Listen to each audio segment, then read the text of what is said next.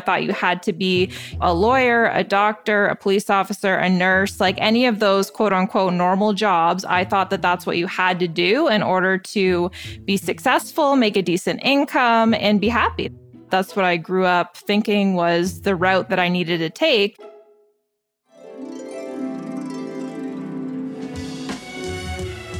Before any world changing innovation, there was a moment, an event, a realization that sparked the idea. Before It Happened is a show about that idea. I'm Donna Laughlin, and each week I'll take you on a deep dive into a singular light bulb moment that inspired the visionaries to push forward and change our lives. On this podcast, you'll hear from innovators from an array of industries and philosophies who imagined and are still imagining the future. Grab your passport and let's go on a journey together.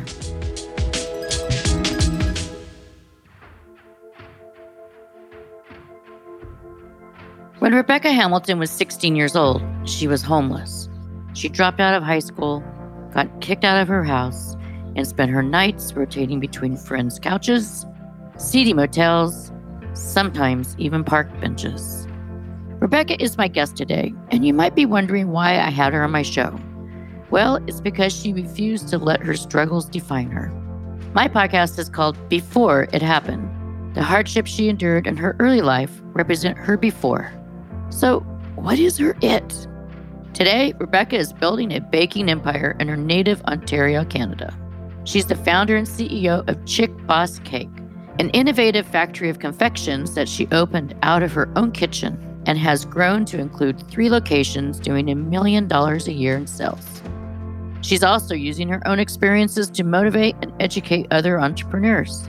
In 2021, she published her first book, The Million Dollar Bakery, and she's the host of the podcast Scrap to Sweet Talk. Rebecca's journey from sleeping on park benches to rising mogul should be an inspiration to anyone of any age. Whether you're an aspiring entrepreneur or you've owned your own business for 20 years, like me, I know I learned a lot from our conversation, and I hope you will too.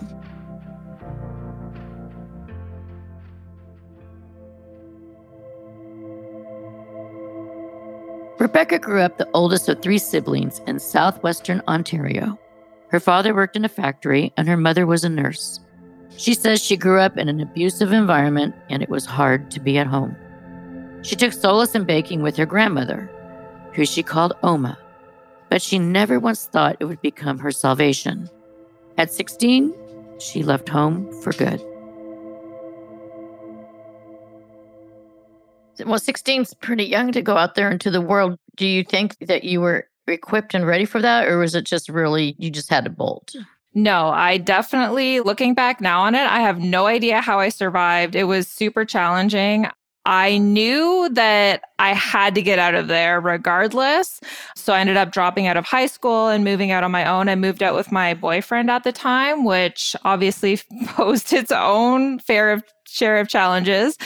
And yeah, it's crazy for me looking back now on that because I look back at 16 year olds now and I'm like, I can't believe they're so little. And I don't know how I survived at 16 years old being on my own and having to worry about things like groceries or bus tickets while my friends were worried about going to school dances and normal teenage things. And so, yeah, it was its own challenge, but I didn't see a choice at the time because I I didn't get along really great with my parents and I had my own views and opinions and I really needed to be out on my own. I feel like I was just ingrained to have that entrepreneurial spirit. And so I always wanted to be in control and do my own thing. And that just was not an option. I had no freedoms and it was very controlling in my family life environment. So I definitely felt like I didn't have a choice, but I do feel like it was very, very challenging to survive on your own at such a young age, you know, when you have no idea how the real world is. So let me go back to when you were homeless. You left at 16. How long were you homeless? Off and on because I ended up getting kicked out of my house quite often before I actually moved out. So at that point, I spent full days and nights on the streets sleeping on park benches. And I spent a lot of time in 24 7 coffee shops that I couldn't afford to even buy a coffee from, but, you know, it was a sheltered spot. I stayed at friends' house sometimes, but, you know, I couldn't stay there all the time. I couldn't live there. And so it was also in and out of really sketchy motels and stuff like that. You know, I had a like boyfriend at the time. And so when he would get paid, we would be able to stay at these motels, which was nice to sleep in a bed, but at the same time, also really sketchy and uncomfortable when you're a 16 year old girl in a motel with sketchy people around and just a really uncomfortable environment. Almost better off on the street when you can be like by yourself at least you almost feel a little bit safer in that sense which is crazy to think or say. So it was really challenging. So you said you were kicked out multiple times. Were you doing normal teenage things or was this just a setting in the environment which you described with your father being you know very Yes. So basically it was a whole lot of me standing up for my mom because she wouldn't stand up for herself. And my dad he had severe anger issues so he would throw things. And you know it was a very abusive environment. And so for me to be there and not say anything or stand up to him in any way, it just, it wasn't in me. I couldn't just sit there and watch it happen. So I would always get involved and I would always say, like, I would not handle it in the proper way that I would now for sure. But it was still coming from a place of that's wrong. You should not be acting like that when you're a grown man. so those opinions and stuff like that that I formed were coming from a place of being like right in my opinion, especially even now looking back. I'm like, I would have totally done the same thing, maybe, you know, handled a little differently. But when I, you grow up in an environment like that and all you see is anger and, you know, you just, you grow up thinking that that's acceptable way to handle your emotions and stuff. And so it was a very chaotic household. And being in that environment, I would stand up to my dad and I would say how I felt that he was being irrational and acting crazy, throwing things and stuff like that. And then he would kick me out of my house. And because my mom is very passive and very caretakery of my dad, she would not say anything about it. So I would be have no choice. Do you think they realized how chaotic that environment was?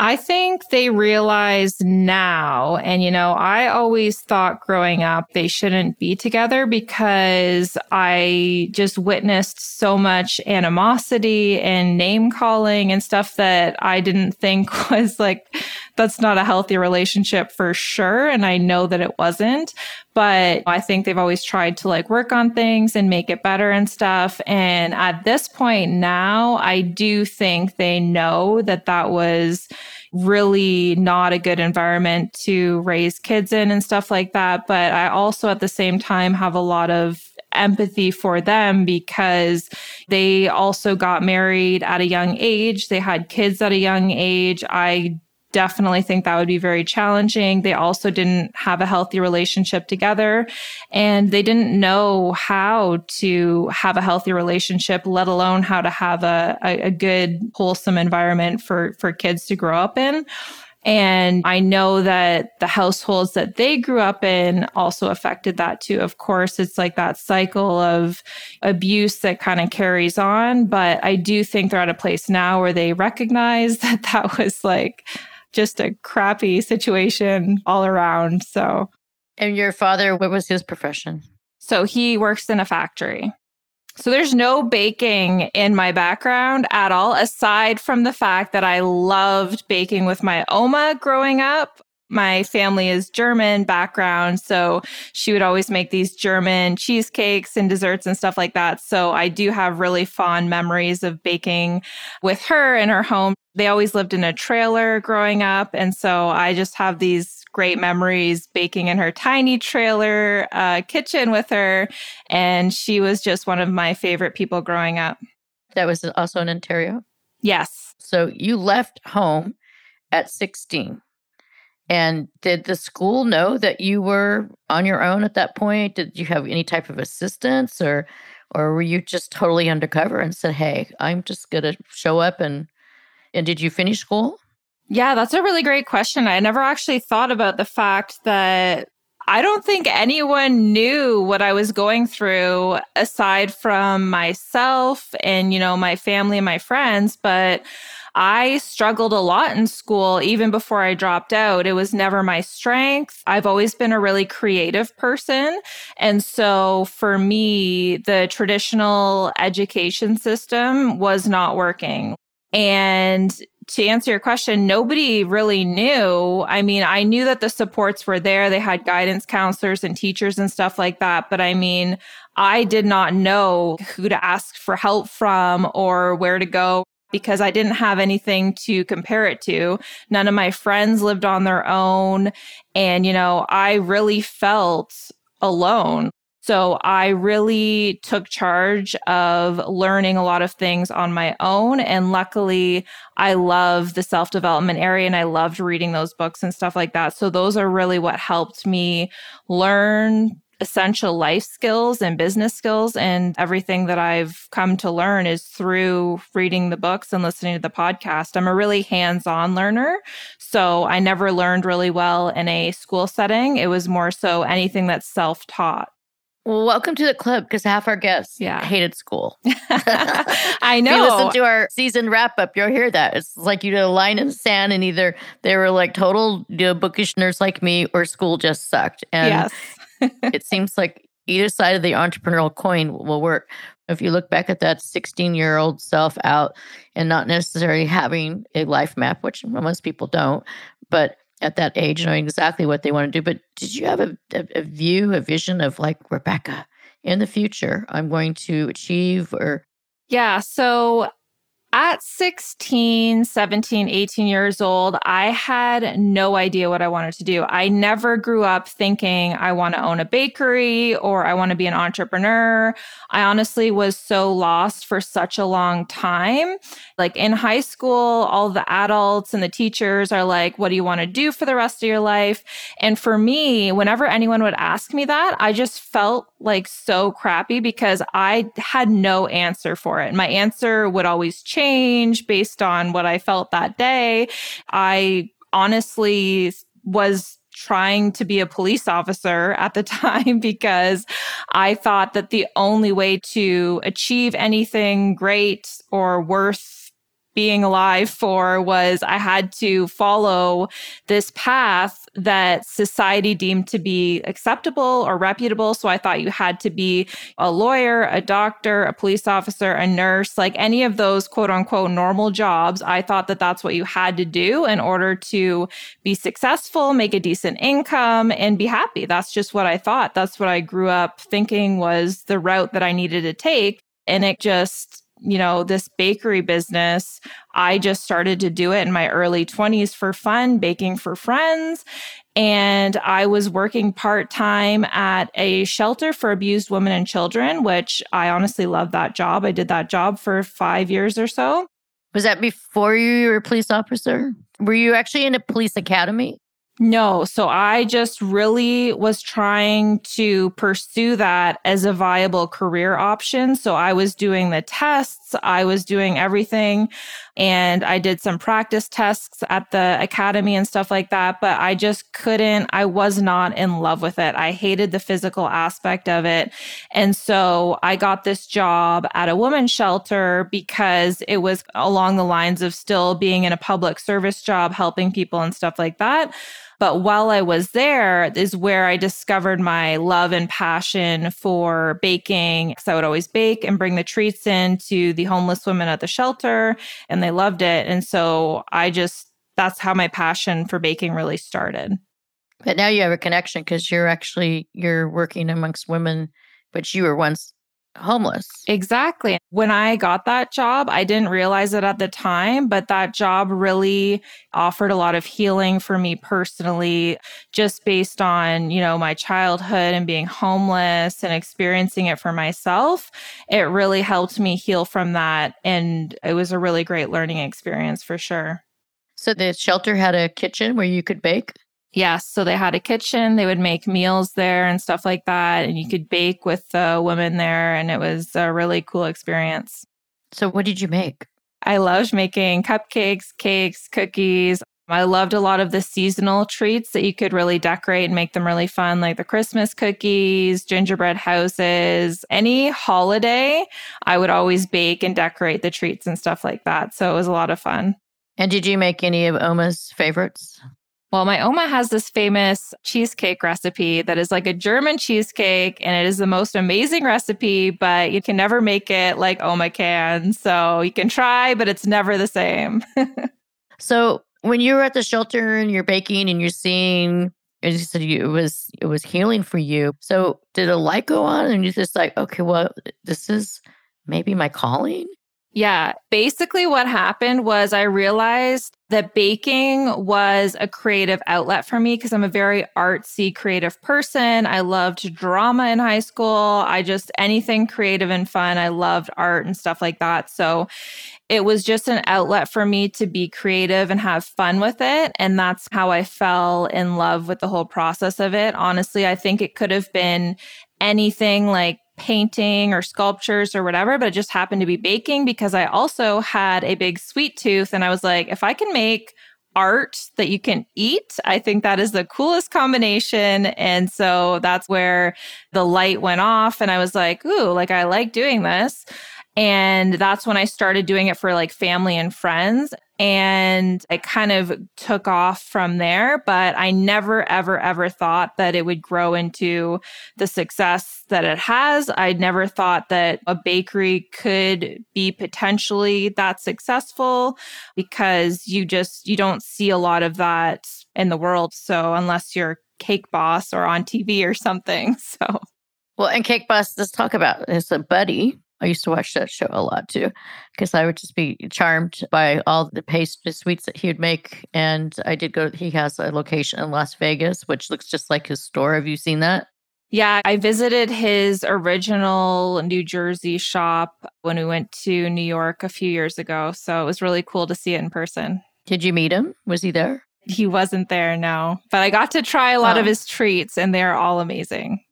So, the inspiration. So now you're baking and you watched a lot of Buddy. How did you become the chick boss? Because the obsession with the Cake Boss, or how did that come about? That's exactly how it happened. I learned basically all of my skills uh, just learned from watching that show and watching a lot of YouTube videos. I never had any formal training or education in baking or decorating or business. So I'm completely self taught in all of those areas. And his show was the first show that I watched that I ever saw people doing stuff like that with cakes because when I was growing up, I never saw cakes like to that extreme. And it just really blew me away. And I just thought, this is next level creativity. And it's so cool that you can create art that is edible like that. And I was just awestruck by it. And I was like, maybe I could maybe try and do this too. And because I knew that I was creative. And so I did a couple cakes and, and it just kind of came fairly natural to me. So, and I loved that's how I came up with the name too, Chick Boss Cake, because he is a huge inspiration for how I started my business. Did you have another job or income? Like, were you making income at this point? Yeah. So, my boyfriend at the time, he's now my husband. We were living together at this point when I started this baking side hustle hobby thing. And so he worked full time at a bank as a stock trader. And so he had that stable income, which was awesome. And eventually, when we started and grew our business enough, he was able to quit that. And he now helps me with the business full time. So we're both in it together completely now. But yeah, in the beginning, it was a gradual, slow start to build customers. And eventually, friends of friends of friends would start asking. And so it kind of grew word of mouth locally in our community. So, so you met your husband through the baking experience, or did you meet him through another channel? I actually met him online. I met him online when I moved to London and he's a very nice person. So we were together for about three years. We start, so he was there from the very start when I started working at the women's shelter and started this bakery idea. And so he was always very supportive and encouraging, which that's what I needed in a partner because I have a very strong personality. So I need somebody a little bit more laid back and adaptable. And it just worked out really well. And he's always been super helpful when it comes to the business. There was a lot of times where he was working his full time time job. And then he would come and help me do the baking, never the decorating, because he's not a decorator. He's not skilled in that way, but he would help me with a lot of the prep work and the dishes and stuff like that. So we worked a lot of long hours together. So before we got married. So that's how I knew that we were going to work out pretty good. But he's a collaborator, right? Which is the opposite of what you grew up with. So that's exactly, cool. exactly. So now you're in your 20s. Is this is all really taking off then? Yes, that was like my early 20s when we first started the business. Yeah. When did you go from baking at home or baking to like in a commercial setting? Like what was that leap of faith and how did you just like, you know what, I'm in it to win it. I got to go this direction we were growing so quickly and I was just doing this out of my home just for family and friends. But I was getting to the point where I needed to make a decision to either take this seriously and pursue it as a viable career option or figure out something else with my life. Because again, I had no direction of really where I wanted to go. So I was like, you know what? I love doing this. I'm very passionate about it. And I realized that I could work and bake and do all of this for 12 or 16 hours a day and not even pay attention to the time at all. And so that's how I knew I was really doing something that I loved to do. When the time passes and you have no idea, and all of a sudden it's midnight and you're still happy, still going, and you still love what you do. And it doesn't even feel like work at that point. So we decided to open our first store location, which was in a really small town. It was in the town that we lived in at the time. And so we opened our first store location with real rent to pay and real bills. And it was really scary, but we took the leap of faith. And looking back now, so glad that we did. So, what was your signature? Like when you opened up, what, like you said, that, that moment where you got the keys and you had this new commercial space.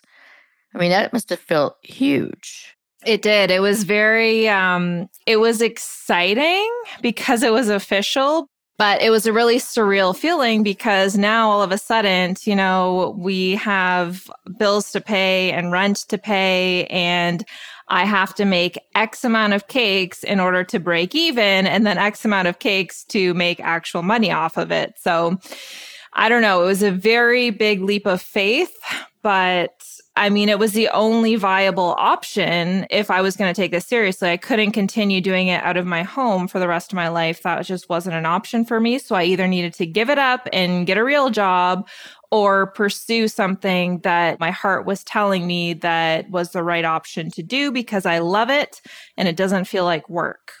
Let's talk about. I mentioned this Willy Wonka kind of world. How do you come up with your flavors? Do you actually have a sugar lab or a magical place where you're just creating and coming up with concoctions or are they customer inspired or or team inspired like how do you come up with potato chip cakes and two flavor lemonades and these unicorn cakes Yeah. I also love Willy Wonka like to the extreme. So I grew up loving that movie so much. I was so fascinated by the chocolate river and the fact that you can eat things growing out of the ground like lollipops and stuff is crazy. And so I always loved the whole over the top extra stuff. And I've always loved really different, unique flavor combinations. And actually, in the very beginning of our business, when I was like really, really hands on with stuff, I would always come up with weird flavor combinations. And so I would pair lavender with like peanut butter with rose or like, you know what I mean? I would just do like these really weird things. And I loved it. I had so much fun doing it, but the general population actually just loves more simplified things. So I learned kind of early on that the the really over the top stuff might work in LA or New York, but in my small town where people like vanilla, chocolate, and strawberry, I had to really scale it back a little bit.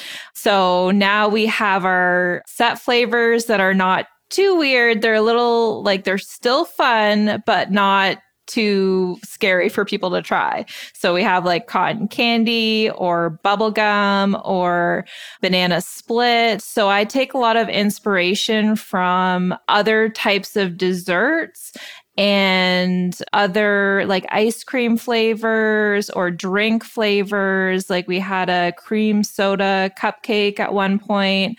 So I get inspiration from very like all kinds of different foods and stuff like that. And I'm like, hmm, I think that would taste good in a cupcake. And then I put it in a cake version. I get people to try it. They're like, yes, this is great, or no, this is weird.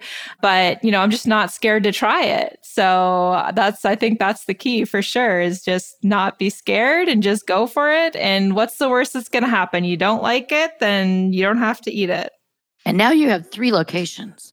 Yeah. And we're working on a fourth location. So as of right now, it's been about 10 years from the point of when we started it out of our home. We did it out of our home for about three years until we got our first store location. And now we have three locations and 20 staff. And it's a whole operation now that when I go into our facility, it's very humbling and just so cool to see that we're able to provide jobs to people where they get to actually decorate cupcakes for a living. It's amazing. Which is amazing. And I have to ask you, your parents and your Oma, were they able to see your success and at least your first store launch? So, my Oma and Opa actually passed away very shortly after I opened my first store location. It's part of the story that I share in the beginning of my book of how hard that was for me because I basically took this huge leap of faith, opened my first actual store location. And it was at the grand opening of that where my uncle came in and told me, you need to go see them right now because they were not doing well. And they both passed away within a week of each other because I'm certain that they could not live without each other. So, kind of a sweet, sad story in that way. But it was so hard for me because I had just opened this store, I had no staff. And I couldn't afford to take days off to grieve the fact that these two most important people in my life just passed away after I took a huge leap of faith in my life. So that was an extremely big challenge in the very beginning for me. And as far as my parents go, we've always had an on again, off again relationship. But luckily at this point, we're kind of on pretty decent terms with each other, which is really nice. I like to just keep things civil and nice. And they do say that they're proud of me and stuff like that, which is always nice to hear from your parents. So, yes, they've been to my locations and they're pretty supportive at this point, which is really nice. So, Let's talk about your million sales in your book. You do talk about that quite a bit. How long did it take for you to hit a million in sales, which is a huge milestone? And like, what did that feel like when you actually saw that number? Yeah, I mean, it was pretty surreal. So, it basically what happened, I've always wanted to write a book. So, I love writing.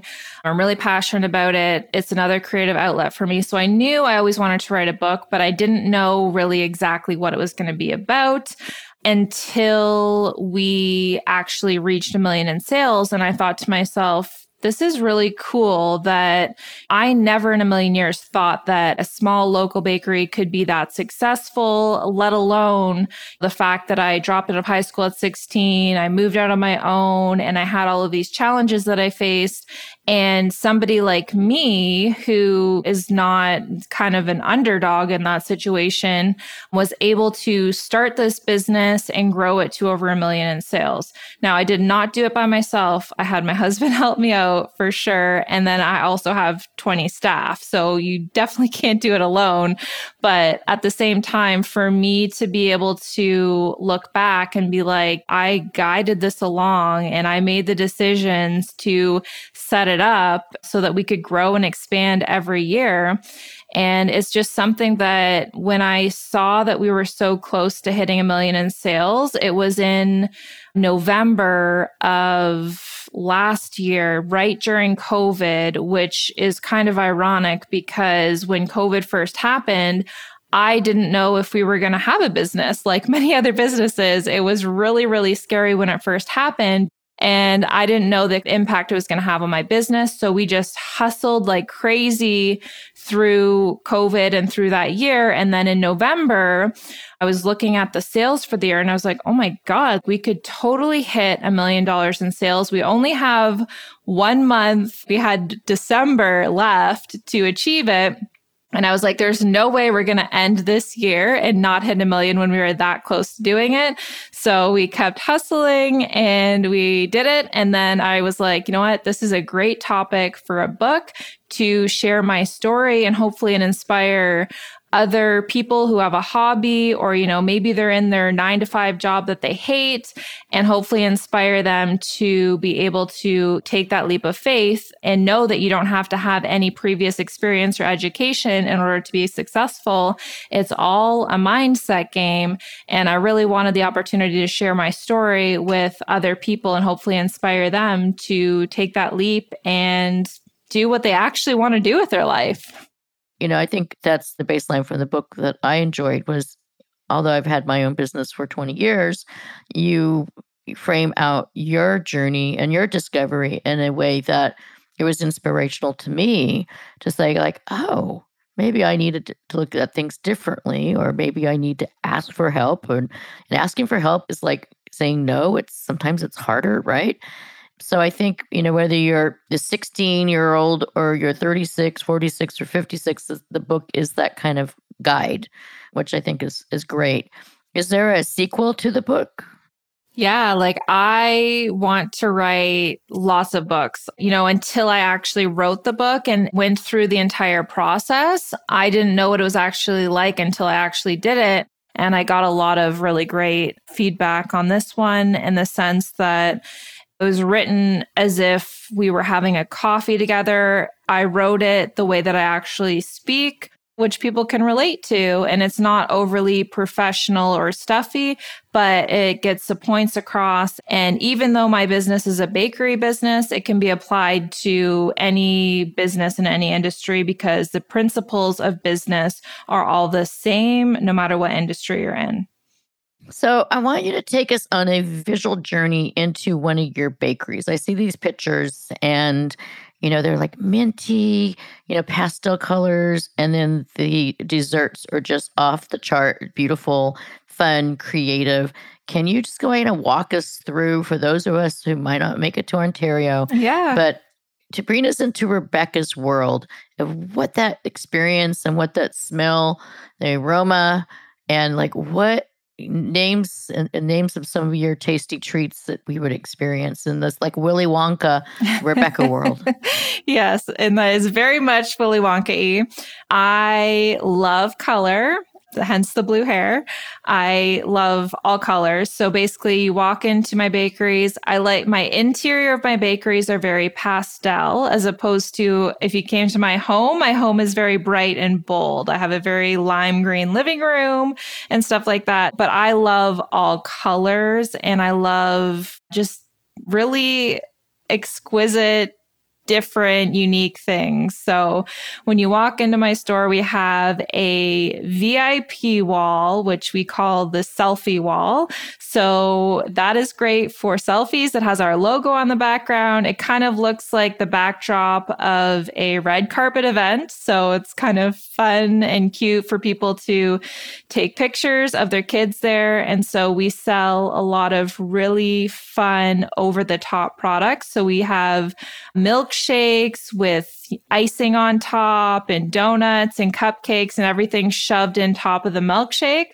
So it's actually super cute because these parents bring their kids in for, you know, treats and then the, they're taking a picture because the treat is like the size of the child's head, which is amazing. I love it so much. So I love it's very Instagram worthy. So because our customers are all typically in the age range of social media and stuff, and that's actually how our business really exploded is by creating products for our ideal customers.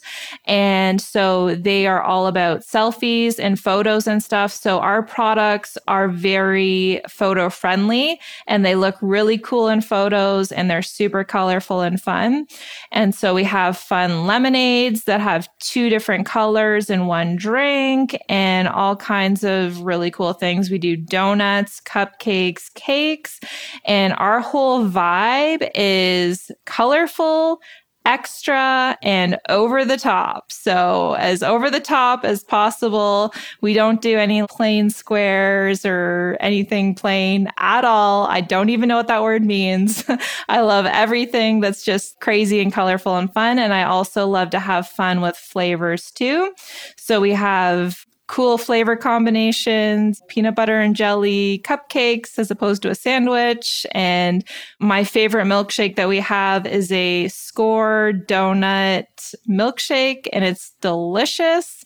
So everything is very extra at my bakery, and every, all their customers love it so much.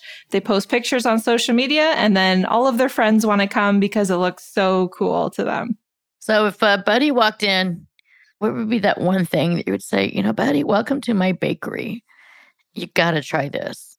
Honestly, I would say that's such a hard question. Maybe our potato chip cake because it's like weird but cool but different. And so that cake is in the middle of it, it's got potato chip chocolate icing and then we put actual potato chips around the sides that are dipped in chocolate and sprinkles. So I always like to get people who would actually appreciate the weird flavors to try them. So I would totally get them to try that one. I love it. So we got a successful business, you have a book, you have a podcast. Just talk a little bit about the podcast, because I think what's great about your podcast and your blog it's very insightful and inspiration, and you anecdotally provide people, whether you're business or just someone looking for inspiration. Can you talk a little bit more about both those those outlets for you? Totally. Yeah. So the podcast is called Scrap the Sweet Talk. And it is basically me and my husband do it together. And we are talking about our key lessons and takeaways on how not only how we grew and develop our business success, but also how we live our life, like with our morning routines and our wellness and everything that's a big part of our lives because I'm a very big advocate for taking care of yourself first and that you are your biggest asset. And so your business will only be as successful as the entrepreneur running it. And so it's very, very important for me to share my message with people that self care and taking care of yourself is the most important thing above everything else. And so we talk a lot about pretty much everything that we do in our daily lives to set us up for success and to feel great every day in order to be able to run a business of this caliber because it takes a lot of energy and there's a lot of moving parts. So you have to be very organized and have a clear mind and stuff like that. We love talking on the podcast and helping people out.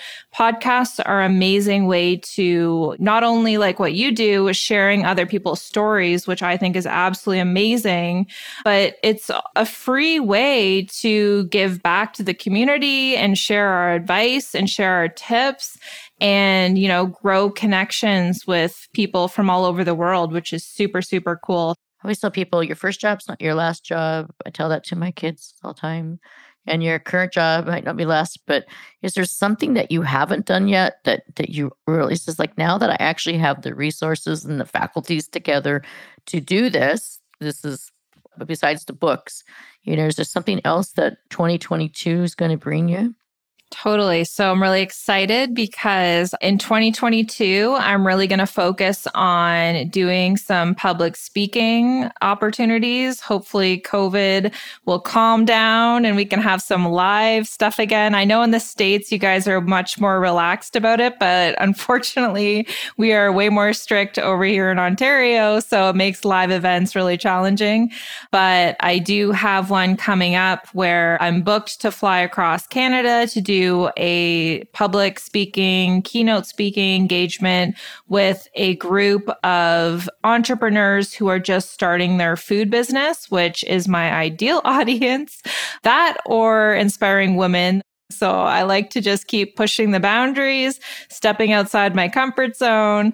And I don't know what better way to do that than speaking on stage in front of a bunch of random people. I always just try and look at what the next steps are and what else I can do because, you know, if you keep doing the same thing, life gets a little boring.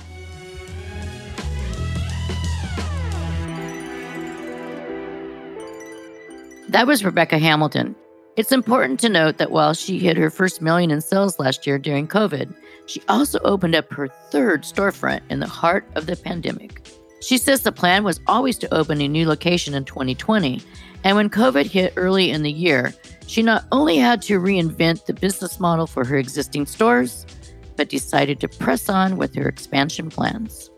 While small businesses like hers were closing their doors early in the pandemic, Rebecca decided to go against the grain once again. She says she and her husband worked 16 hour days for about five months straight. They ultimately defied the odds and successfully opened in the fall of 2020. And they are far from done. Rebecca says she hopes to eventually expand across Canada and even into the US. I think that's pretty sweet.